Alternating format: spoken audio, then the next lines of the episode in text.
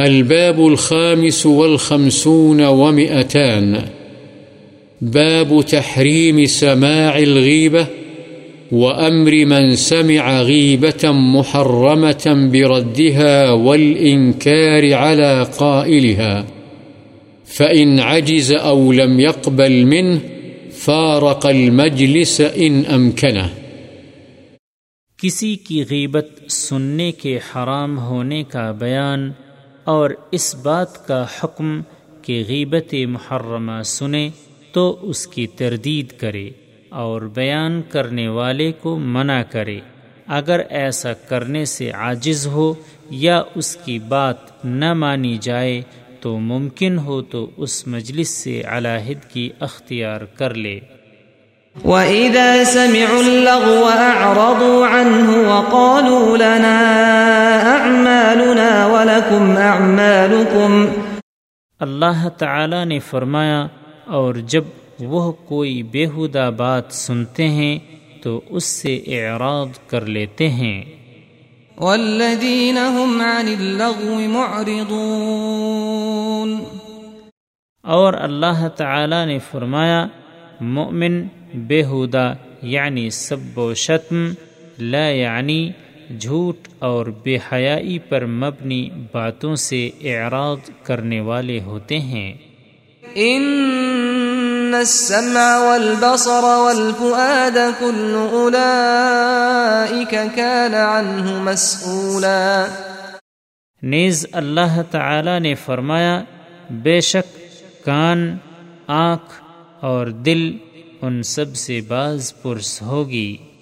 وَإِذَا رَأَيْتَ الَّذِينَ يَخُوضُونَ فِي آيَاتِنَا فَأَعْرِضْ عَنْهُمْ حَتَّى يَخُوضُوا فِي حَدِيثٍ غَيْرِهِ وَإِمَّا يُنسِيَنَّكَ الشَّيْطَانُ فَلَا تَقْعُدْ بَعْدَ الذِّكْرَى مَعَ الْقَوْمِ الظَّالِمِينَ۔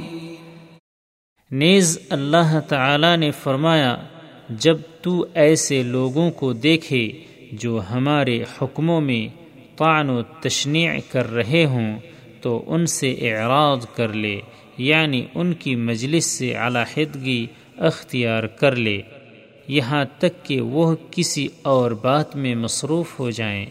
اور اگر تجھے شیطان بھلا دے، تو یاد آنے کے بعد ظالم لوگوں کے ساتھ مت بیٹھ۔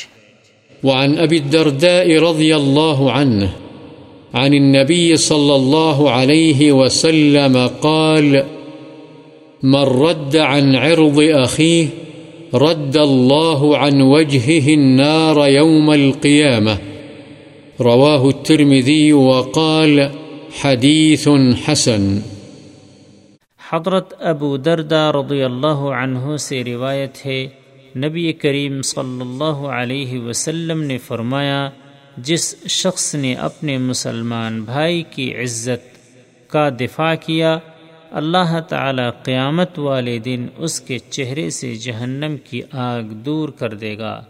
اسے ترمیدی نے روایت کیا ہے اور کہا ہے، یہ حدیث حسن ہے۔ وعن عتبان بن مالك رضي الله عنه في حديثه الطويل المشهور الذي تقدم في باب الرجاء، قال، قام النبي صلى الله عليه وسلم يصلي فقال أين مالك بن الدخشم؟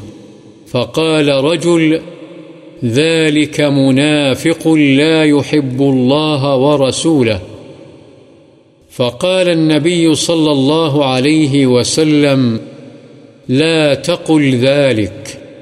ألا تراه قد قال لا إله إلا الله، يريد بذلك وجه الله.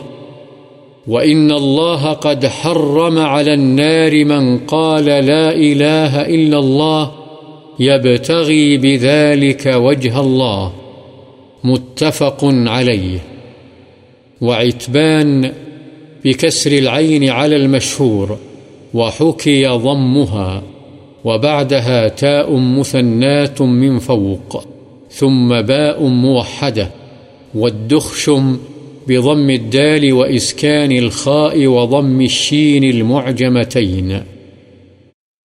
حضرت اطبین بن مالک رضی اللہ عنہ اپنی اس مشہور اور طویل حدیث میں جو باب الرجا میں گزر چکی ہے، بیان فرماتے ہیں کہ نبی کریم صلی اللہ علیہ وسلم نماز پڑھانے کے لیے کھڑے ہوئے تو فرمایا، مالک بن دخشم کہاں ہے؟ ایک آدمی نے کہا، وہ تو منافق ہے، اللہ اور اس کے رسول سے محبت نہیں کرتا۔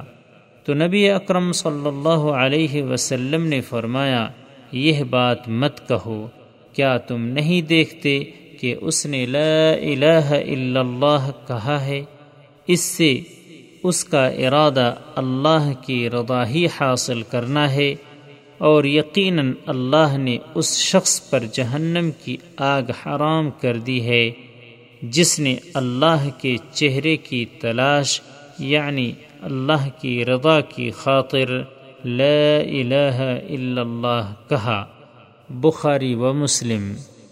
وعن كعب بن مالك رضي الله عنه في حديثه الطويل في قصة توبته، وقد سبق في باب التوبة قال قال النبي صلى الله عليه وسلم وهو جالس في القوم بتبوك ما فعل كعب بن مالك؟ فقال رجل من بني سلمة يا رسول الله، حبسه برداه والنظر في عطفيه، فقال له معاذ بن جبل رضي الله عنه، بئس ما قلت. والله يا رسول الله، ما علمنا عليه إلا خيرا. فسكت رسول الله صلى الله عليه وسلم. متفق عليه. عطفاه جانباه، وهو إشارة إلى إعجابه بنفسه. حضرت کعب بن مالک رضی اللہ عنہ اپنی طویل حدیث میں، جس میں ان کی اپنی توبہ کا قصہ ہے اور باب التوبہ میں گزر چکی ہے، بیان فرماتے ہیں کہ نبی اکرم صلی اللہ علیہ وسلم نے جبکہ آپ تبوک میں لوگوں کے درمیان تشریف فرما تھے، کعب بن مالک نے کیا کیا؟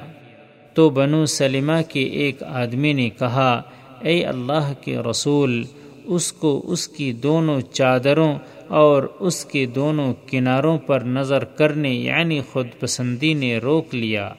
اس شخص سے حضرت معاد بن جبل رضی اللہ عنہ نے فرمایا، تو نے بری بات کہی، اللہ کی قسم اے اللہ کے رسول، ہم تو اس کے اندر خیر کے سوا کچھ نہیں جانتے، چنانچہ رسول اللہ صلی اللہ علیہ وسلم خاموش رہے، بخاری و مسلم۔